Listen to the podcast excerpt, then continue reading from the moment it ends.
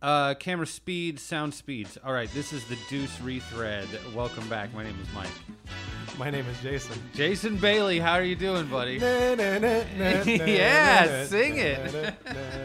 Why? I, I, I legit want to know. This is uh, uh, uh, perhaps this will be a listener question. Why you went with "Move On Up," which is the the, the song on the trailer, Right. as opposed to the Mayfield song at the beginning of the show. because when I put it together, I didn't have. I we didn't. All we'd seen was the trailer. Ah, so so- so that that that pre that first pre episode Mm-hmm. that was like a decision you had to make then and go with the entire run. There was no there was no going back. Um, I'm not I'm not judging either way. I'm just this helps to understand the thought process. All right, it's that's what we're that's what the music is going to be and fuck you for not letting me know. welcome to the Deuce Rethread episode seven, which will be the first episode with new themes music No, no, no, because I sang it at the beginning. Now I'm gonna sound. Oh, now I understand. This is a this is a solid point. This is one of the things that happens when you try to get the jump on things. It happens. right? You don't know how things are going to work You out. don't know. Yeah, all right. This Yeah. is a good point. It's fine. Look, I'm never gonna turn down an opportunity to hear "Move On Up" either. Right. Like it's not. It's not like you got stuck with a fucking Justin Bieber song as our as our intro music. Like "Move On Up" is solid. I, I've considered just uh, running selections from Texas Thunder Soul under our entire under the whole time we're talking, That's but I have actually walked away from that idea. Uh, this is we just watched season one, episode seven of The Deuce. Au reservoir is Au- the title. it's always fun because you don't pay attention to the title, so I get to spring it on you here and, and get a, a legitimate laugh out of it. Yeah, that was and and it didn't. Uh, that's one of those like uh, there was an episode of Boardwalk Empire called Bone, Bone for Tuna. Aha. Uh-huh. Right and Okay. it was a it was it was the irish nucky character misunderstanding the italian phrase Yeah. buona fortuna right like Yeah. good i don't know if i my accent is shit but it means good fortune good right Right. okay so Nice. here we have ralph macchio fucking up a french word which i totally believe ralph macchio can't speak french Entirely. Uh, story for this episode by uh, one Mr. David Simon and Megan Abbott. Tele- Okay. Teleplay credited solo to Ms. Abbott. Uh, and Ab- this is interesting. Um, you remember back on episode four, we talked about how we had a uh, an episode credit uh, screen uh, teleplay credit to Lisa Lutz, Right. Who is not a television writer, who's a crime novelist. Um, uh, who we assumed had probably been brought into the fold by Pelecanos and or Richard Price. Uh, Megan Abbott, this is her first screen credit of any kind, film or television, but she too is a crime novelist. Uh, she won the Edgar Award. Um, she, uh, according to her Wikipedia page, her novels and short stories have drawn from and reworked classic subgenres of crime writing with a female twist. okay So again, uh, in sort of going outside the very male dominant world of television writing, and not just going into the world of crime fiction writing, which is also very male dominated. Right. We see that clearly an effort was made to get female crime fiction writers into this writers' room, which is interesting. yep Uh, this episode directed uh, again by one James Franco. You know who he is. that's right okay I just I, I didn't mean to say one James Franco in the way that there are two on the show, but Right. Mr. Franco uh, directed uh, an, an episode earlier in the run and and uh, helmed this episode. As Wait, well. was it Vinny or Frankie? Vinny directed the episode earlier Right. in the season. Frankie, I think, directed this one. Right. Got it. Got it. Got it. Got it. This was uh, this was really interesting. There were actually some things we talked about last time that came up very specifically this time. I like that that's happening occasionally. most yeah. most the, the one that's standing out to me is the the conversation with the pimps in the diner Mm. talking about there's pussy on one end and money on the other but when it comes to this whole Dealing with- massage parlor business when it comes to the movie business Yeah. where's the pimp We've become extraneous in this whole situation. Um, I did also like the notion that they were one of the ways they were sort of biding their newfound free time was in catching matinees of Fantasia, which would have been in its like in one of its uh, stoner re-releases around this time. yeah, so that came up specifically, as did um, a real fuck film that was being made with a 100k budget about a girl with a clitoris in her throat. There it is. Uh, now, here's what's even better. That I looked it up, and the the movie that they were going to the, the big movie premiere of, it's called Boys in the Sand. Yes. Turns out Boys in the Sand was a real movie. Well, they had a. They sure did have a poster up there Yeah. that that was lauding it. Yeah, Or like a, real, banner thing. Real, if you'll pardon the pun, seminal, um, gay porn feature that was re- premiered. I swear to God, I looked it up. December 29th, 1971. Man, they are really good. They Yeah. are not gonna futz these fucking dates. right. Right. Uh, premiered at the 55th Street Playhouse, which was a big theater for, for that sort of thing. Um, but yeah, it was the first, really the first gay porn film to achieve any reviewed of crossover success. Uh, according to my research online here, it was in fact reviewed by Variety, which was mentioned in dialogue Yep. in the film. Produced on a budget of $8,000, three vignettes, uh, starred Casey Donovan, and shot at Fire Island. Um, okay. so yeah, it was a big deal, and uh, Sword and Sandals movie. yeah, Kinda. one of the one of the earliest porn films uh, to gain mainstream credibility, preceding 1972's Deep Throat by nearly a year. Pink swords and flip flop sandals, but nonetheless.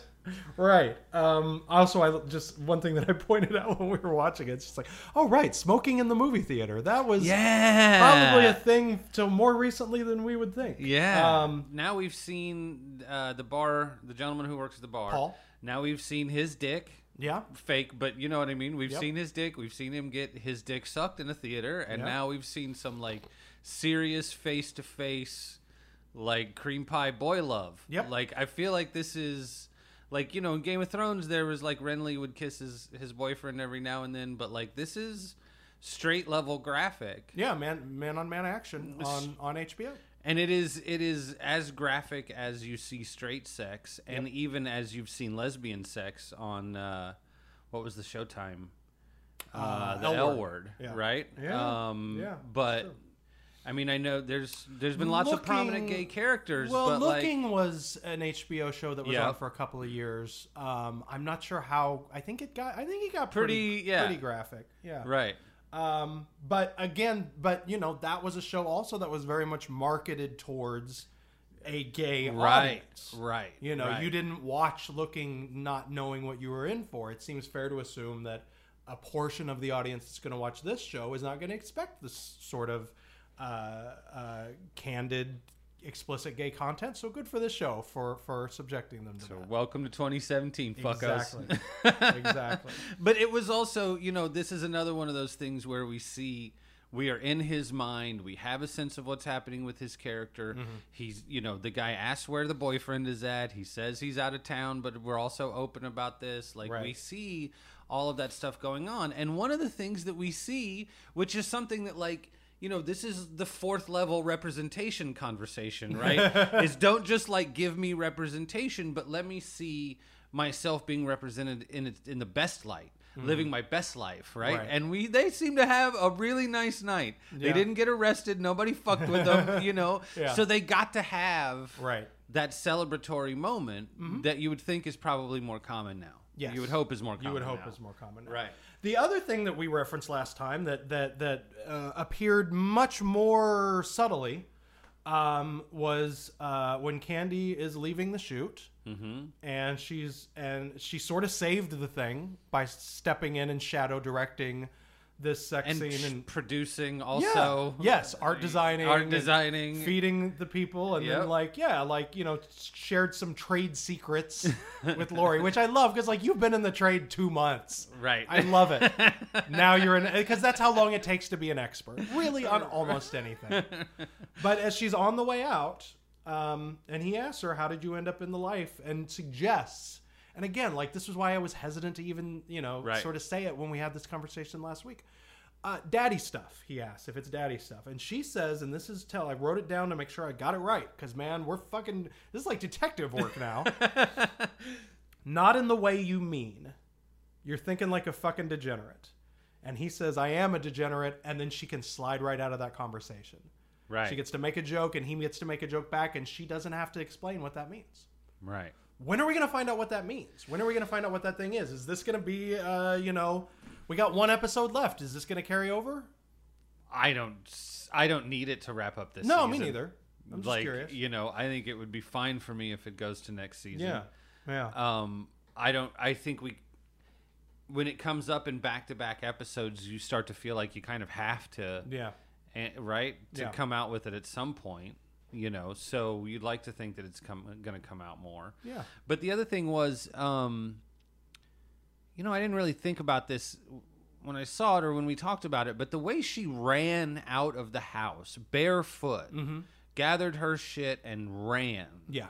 did not suggest uh, the threat of molestation or the threat of like, you know, bad conversations about, you know, something that happened when she was. Mm-hmm. A teenager that shouldn't have. Mm. That suggested to me much more a threat, of physical, threat of physical violence. Yeah. you yeah, I can see that. um, which you know may be wrong, but hmm. you know I don't know. And I think that that's a lot of times the you know a lot of times I think where the daddy issue thing goes Right. is this idea that you were initiated into sex, mm-hmm. you know, in Too a very taboo and- way right, right, right. and much too early, and so you're kind of able to disassociate Sure.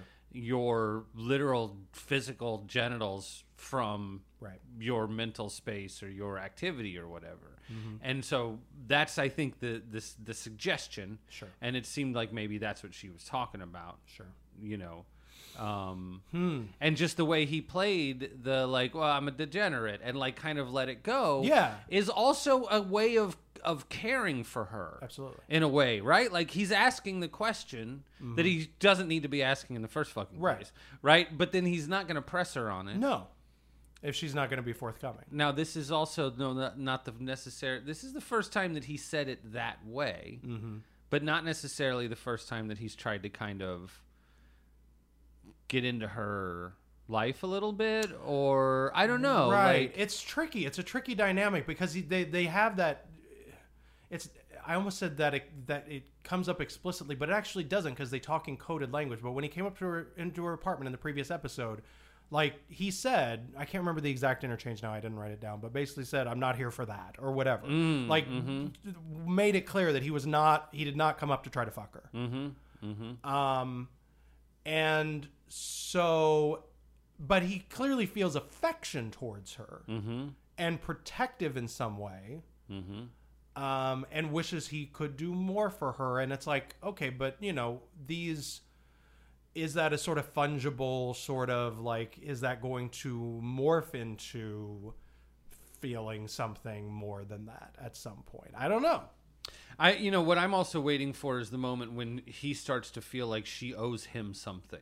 Yeah. When he starts to turn into not the pimp character exactly, but he starts to take on elements of the pimp character. Mm-hmm. Uh, and I don't want that to happen. Yeah. I don't want him to do that. No. But I keep waiting for that to happen. It's in the realm. and this is the first man that she's really counted on. yeah.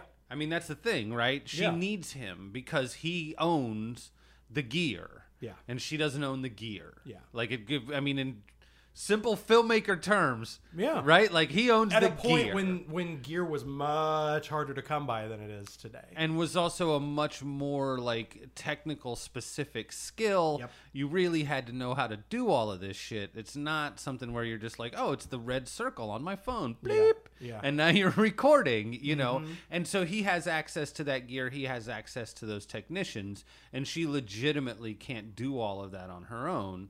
So she does kind of need him in well, not kind of. She does need him Yeah. in a way that she has not needed a man in this show yet. Yeah. I just am hopefully I don't know. I'm just still like sad little naive Mike like they're they're going to be friends, you know.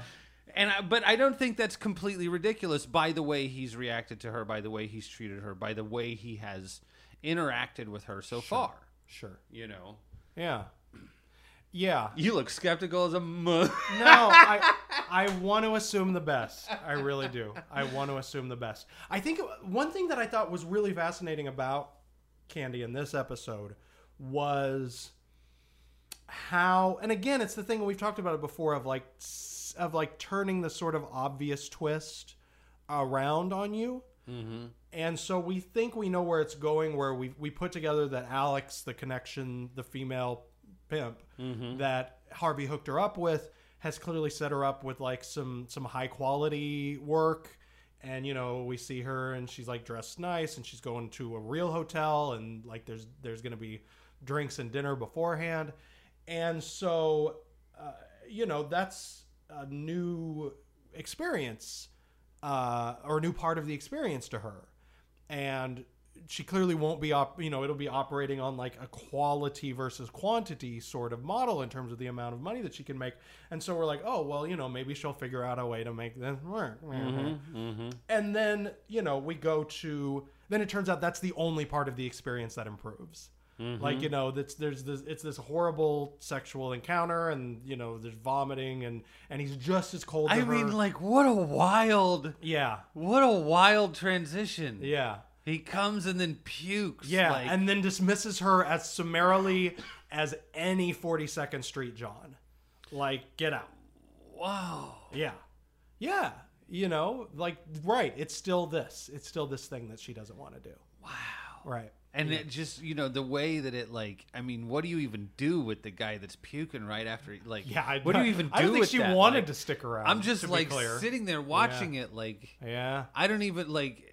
I'm I'm having like almost uh, involuntary reactions and, and don't know what my voluntary ones are supposed to be. You know. Ugh. Jeez. So yeah. So so there's that element. Um, we've got the whole Ashley disappearing, just straight walking away from Cece as an objection initially to her to uh, him lightening the workload for Lori. Mm-hmm. Even though initially she's not, she doesn't look to have much of a future in film. Mm-hmm. Um, which is a nice transition on in this episode. And oh my god, the shot, the tight close up of her face when she In the sees herself in the machine and like the light of the movie reflecting in her, like that's Well, and she also that was a, a very nice performance too. Mm-hmm. Like you're watching, she's yeah. that was really good. Yeah. You know. Um, but Ashley's pissed off because uh, she's having to work and Lori isn't, and she just says "fuck this" and walk away. Walks away, which is like scary to begin with, but particularly scary considering the way the pilot episode ended. Right. Considering how we've seen CC treats her when he doesn't like how she acts. Right.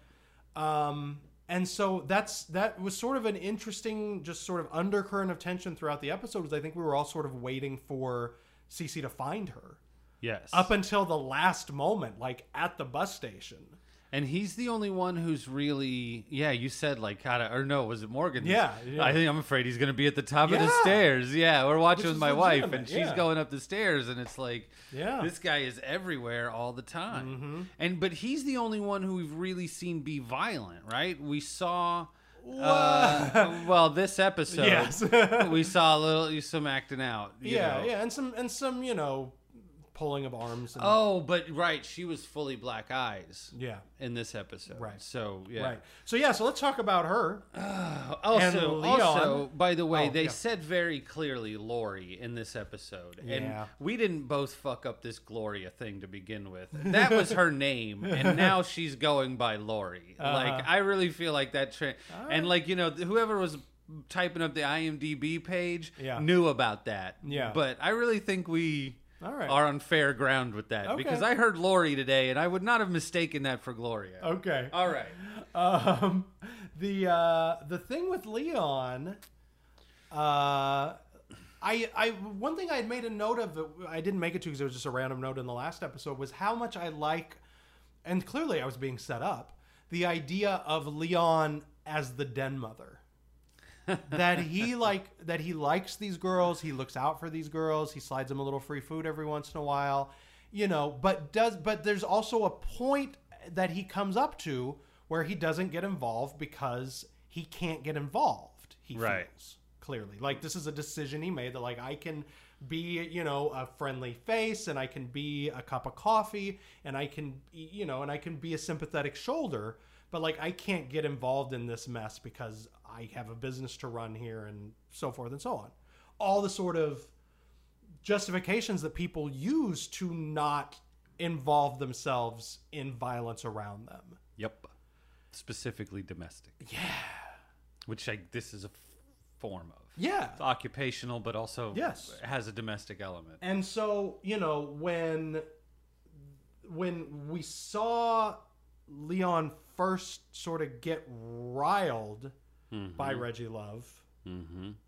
you know, it's sort of the two thirds mark of the episode, and both you and Morgan were like, "Oh, it's you said I, th- I think Tariq's all done," and and Morgan's like, "Yeah, she, he's gonna whoop his ass," and, I- and I, um, not to be contrarian, but I was like, "Of course he's not." Right. Like I uh, assumed that that was going to be the little mini tragedy was that he continue he just looked away, even though this was clearly a favorite that he was just gonna have to look away. And that like that would sort of be the moment we landed on of him And that is a defining moment of his character. Absolutely. Yes. Of this tiny character Yes. who's had how many lines Right. in seven episodes. Right. But then he the moment arrived and he did not do that. Eh, I was wrong about that. Um, but that was and it, and and like the surprise to me of that action was thrilling. Like Absolutely. I mean, it's a really well staged sequence, um, but it's intense. And suddenly, like this man is on the floor in a pool of blood. Well, and it's also like you you're not sure what's going on. And how long did the shot take where he pulls out the gun? I mean, Oh, ooh, is it 2 seconds? Yeah, if that. Of screen time? Yeah. You know what I mean? Like Yeah. it is one of those, you know. Yeah. And also like I mean, I just love Black Thought. Like I just Mm-hmm. just love him as a person and have Yeah. for 20 years of my life now, Sure. you know, and I'm always so happy to see him in things. Yeah. You know, and I mean he's playing the hell out of this, you Yeah. know, like he's perfect for this whole thing and and I always have that like it's hard not to wrap that up in it. Mm-hmm. Yeah. You know, but really this this scene I think as you're saying is not about Reggie Love. Yeah. It's about Leon, even though Reggie Love has definitely had more of a presence in this show. Yep. I say presence necessarily, but more words, definitely Mm, Many more, lines, Many, you many know. more. Yeah. And you just saw him do the whole, you know, interview thing Yeah. with the reporter in the last episode and so on and so Yeah. forth. But this was not about him. This was about because if you think about it now, Reggie Love is out of the show. Like, Mm-hmm. does it really? It doesn't really matter. No. You know what I mean? Like, And her reaction was complicated. That was a complicated reaction to what had just transpired. That was not a oh my hero moment. Yes, and it be- made it complicated for both of them Mm-hmm. because, of course, I'm sure he would have liked to have had the hero moment. Yeah. But his, you know, then the phone call too. Oh my god! I mean, who did he call? Yeah. was that like nine one one? Yes. oh my god! Come get him. Come get him! Oh my god! The thing that's great too, though, about that whole sequence of events, le- you know, leading to that, because you have not only what I've mentioned, this sort of like quiet background, literally background presence that Leon has been up into this mm-hmm. point, but also like she was in trouble with Reggie Love because she couldn't go back to the massage parlor because her and the other girl had pulled this cash lift thing that we saw them do last episode unremarked. Right. But that's because, like, and we talked about this, but it's worth reiterating going into the last episode how much of the how much of this show are threads that stretch back episodes. right. Like, you know, we push them in the parlor. We push them into the parlors. It's been the plan for a long time now. That's Alston. Mm-hmm. Talking about a thing that was episode three, Right. when we saw Rudy go in to talk to that lawyer and stake out where these properties were going to be. Yep. Um, the girl who overdosed in this episode, we saw in the last episode, like zonked out in Leon's when Candy came in looking for the, the replacement And we saw her shooting up in in in in the, hi hat bathroom. bar. Yes, Right. Right. The the you know the two girl cash lift thing that I mentioned. All of everything is accumulating. Like no detail is just there for the sake of color. And also, like you mentioned, Leon being a background character, this isn't just happening for Franco. This isn't just happening for Gyllenhaal's character. Right. This is happening for Yeah. the characters. It's a large community. It's like an on, you know, it's an ensemble cast that's a large community of interacting people, and some we spend more time with than others, but they're all present. Right. You know, that was one thing that I, I I didn't get to in the last episode, but that I loved that we had that little interaction between Paul and Abby at the bar where they shared that te- where he just poured her that tequila and they just had you know what two minute conversation. Mm-hmm. But I don't think we've really seen uh, a private interaction between those two characters before. Mm-hmm. And a good show with a good ensemble reminds us that there are characters there there are relationships happening everywhere mm-hmm. even the ones that are not center center screen for lack of a center stage is what i was going to say but it's not on stage. But you see what i'm saying? The idea that there's a rich outer uh, outer existence and inner life for every single character even the ones that we're only seeing over here on occasion who only have a line or two in an episode. And also, even there are characters like Abby is a significant character, and Paul is a significant character, but and they work together, so they interact. But their storylines don't really Right. have anything to do with each other, right? They're they're really separate storylines, but yet they're characters we know. We know they work together, so it would seem kind of, course. odd Yeah. if they didn't at some point have a chit chat. Yep. You know, right? So you use that also, yeah. yeah Good stuff, man. Yeah. Good stuff.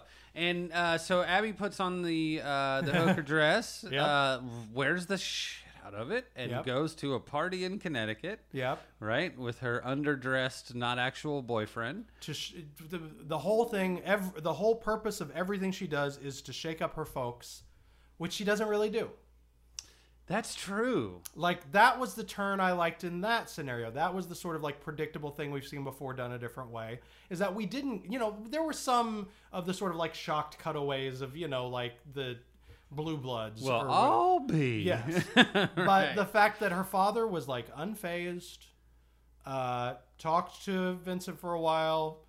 Oh, great, she's working in bar, and you're not. You didn't hire her to fuck her. Okay, good. right. Um, okay, like the the idea, and it's but what they're doing there is not just putting a twist on a familiar situation, but um, filling in a lot of what we need to know about Abby in that scene. That the fact that this is not surprising behavior from her. This is they're used to her trying to shock them by now. mm-hmm. Um, so what would she have to do to shock them? Hmm. I haven't given up that she might Solid make her way question. into the. I don't know. I like we were pretty sure in the first episode that she was that she would make her way into uh, the industry, and that has seemed less and less likely. But I don't know. I, to, that's interesting you say that because I have not questioned it at any point. Really? Yeah. I don't know that she's necessarily going to make, you know, a full time leap. But, I mean, how, what else is she doing? She's something. I mean, I feel like this has to happen somehow. Mm-hmm. Interesting. And, you know, and I've kind of been looking for a way to justify it, and you just gave it to me. So now I'm feeling much better about You're that. welcome. I'm feeling much better about all, of right. that now. That's great. Yeah. And then we see her try again to send somebody away. To save somebody. To save somebody. That's the way to say it. Sorry Yes. about that. Yes. Uh, that is a much better way to say it. So this time, Ashley, real name Dorothy or something? Something like that. Anyway, Yeah. uh, leaves Cece. yep. And that's, you know, as we mentioned earlier, Cece's really the enforcer on this show. Yep. Uh, Realizes that she's not gonna go live happily ever after with Frankie. Yep. that, was a fleeting thing. That's probably for the best that everyone realized that right away. Definitely not going to go back to West Virginia because, as Cece said in an earlier episode, that's where she'll get butt fucked by her father. Yeah. so that seems like a not good option. Yeah. So she's gonna go upstate. To Lackawanna, Yeah. we got a like a, a like a Native American like rewritten into English name pun that Yeah. actually worked. Yeah. I mean that's hard writing right there. That that's is- complicated That shit. is. Well done, Megan Abbott. Well done. And then she goes to the top of the stairs, and it looks like she may go. Yeah. It's hard for me to believe she's really going to go. Do you think she's really going to go? I think. I think when you cut a She may. character in the pilot, yeah. they might leave by episode They might seven. leave by episode that seven. may And be what fact- that character's for. And the fact that they brought Darlene back yes. makes it less likely that they would bring her back just in terms of mathematics of character arcs. Yeah. So, yeah. yeah, I think we might have seen the last of her. Or if she does come back, it would be in some other capacity Yeah. that we don't even know because we can't even imagine yet because Right. there's no like social workers on the deuce. Yep. I don't know what it would be, but Yep. and and it seems like you don't really get anything out of having that happen with the Abby character twice, Right. right? Like, what do you get out of having right. that happen Exactly. Yeah, yeah, yeah. that you didn't get out of it the first time? Right. I mean, the point was made. Yep. So, okay. Very good. Well, I mean, this is episode seven. We only got one left. Like, what the fuck is gonna happen? It feels like what's there's a gonna lo- be finale? yeah, it feels like there's a lot to resolve in this last episode, unless they're not going to resolve very much. Like I don't know, you know. That's Yeah. I mean, the thing the thing is, we've talked about the, you know, the comparison to the Wire, and the thing that the Wire did, um, though, was each of those seasons was pretty compact, hmm and, And some self-contained to a certain degree. yeah, that each of them sort of like tackled a particular topic mm-hmm. uh, a, a particular very uh, you know a particular entry point into institutional institutions in Baltimore. Mm-hmm. And by the end of that season, had sort of told the story to be told about that institution. Um, Treme was a little more free flowing, Mm-hmm. but was also not. I don't think. I think it's safe to say not as nearly as plot heavy as this show is. Not that even it was close. Mm-hmm. much more atmospheric and character and more character driven. Right. Yeah. Right. Yeah. Um, and you know the first the the first uh, season of Treme, um, and by all means, uh, if you've not watched the first episode of Treme, then fast forward for a couple of minutes because I had it spoiled without a warning by listening to an unrelated oh, podcast. I wrote. I've never written an angry, not angry, but I've never written like a a, a, a complaint email to a, a radio show or a podcast, and I wrote one to Fresh Air because they had on Melissa Leo to promote the fighter, and so Treme came up, and with no warning whatsoever, they started talking about. Spoiler warning. John Goodman's suicide. Now, it had only been a couple of months since that show had been on the air. I was just waiting for right, the Blu-ray to watch right. it. We're still spoiler warning you like four or five years later at You this really point should have it's seen it that by now. good. I mean, And I feel like if you're listening to the seventh episode of a Deuce podcast, you probably, probably watched saw, yeah. all the David Simon shit. But you know that was a big uh, conclusion for that show's first season. You know that was a big plot thing to happen that realigned the rest of the series. right, Really. right. Um, so I don't know. Are we going to see a kind of big event like that in this last episode? Are we going to just sort of see the rollover into 72 and and porno chic starting to happen? Are we going to end with the premiere of Deep Throat? Like I don't know.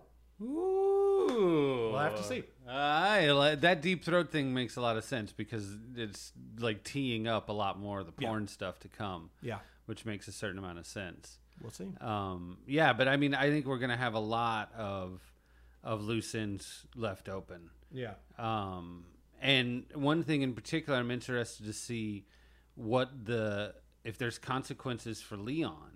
Mm-hmm. Not with the police, but with his regular Clientele. customers. Yeah, the right? regulars. I mean, yeah, yeah. right. So you know, I'm curious to see because like everybody, everybody there knows Reggie Love wasn't Robin fucking Leon, Right. right? Yeah. Everybody there knows Yeah. that. So everybody there knows what's going to happen that's going to get Reggie Love that upset. Yeah. With Leon, Yeah. liter come on. Yeah. Right? So I don't think it will be hard for people to figure out what happened. Yeah. So if you're already feeling uh, pushed out, irrelevant, you know, Yeah. like it's time for you to be moving on, Yeah. and then you got the the chef starting to murder your comrades, you know, I'm interested to see, and that's one of those things that like. Again, like you said, background character, and like we're going into the season finale, and I'm like, I wonder what's gonna Yeah. happen to Leon, Yeah. which is t- so irrelevant Yeah. to you know our like main characters and stuff like that but doesn't feel less vital to me Exactly. in this moment Exactly. what happens to you know to the darlene character you know does not feel i mean i'm Mm-hmm. in you know like i want to know kind of what's going to happen with each and you know what like is next for each of them with the exception interestingly of vinny and frankie Yeah. because everything feels pretty good with those guys Yeah. i'm waiting for bobby to have a heart attack Yeah. you know right like Yeah. but things with Vinny and Frankie, Or for him to get his first paycheck with all of his uh, free drinks for the girl he likes taken out of him. maybe so. Yeah, there Yeah. you go. All right. Um, but it seems like Vinny and Frankie are, you know, are kind of on course at this point, and Yeah. so unless you're going to throw something into the mix, you know, to kind of throw them off track, Right. which like I mean, uh, Frankie's always doing happen. Frankie's doing more and more, uh, you know, muscle work, and maybe maybe he starts thinking about a little skim of his own. I don't know. But he also seems like he's maybe a little busy to be fucking gambling, which was his real problem. Right. Right. Exactly. And so, Yeah. you know, Yeah. if they're true. if Rudy's keeping him too busy to be out in Queens throwing bets, you Yeah. know, then it's entirely possible that he's coming around. So, all right, all right, man. let's go watch the finale. Season one, episode seven of The Deuce uh, was good stuff. Was good stuff. Teed up well for episode eight.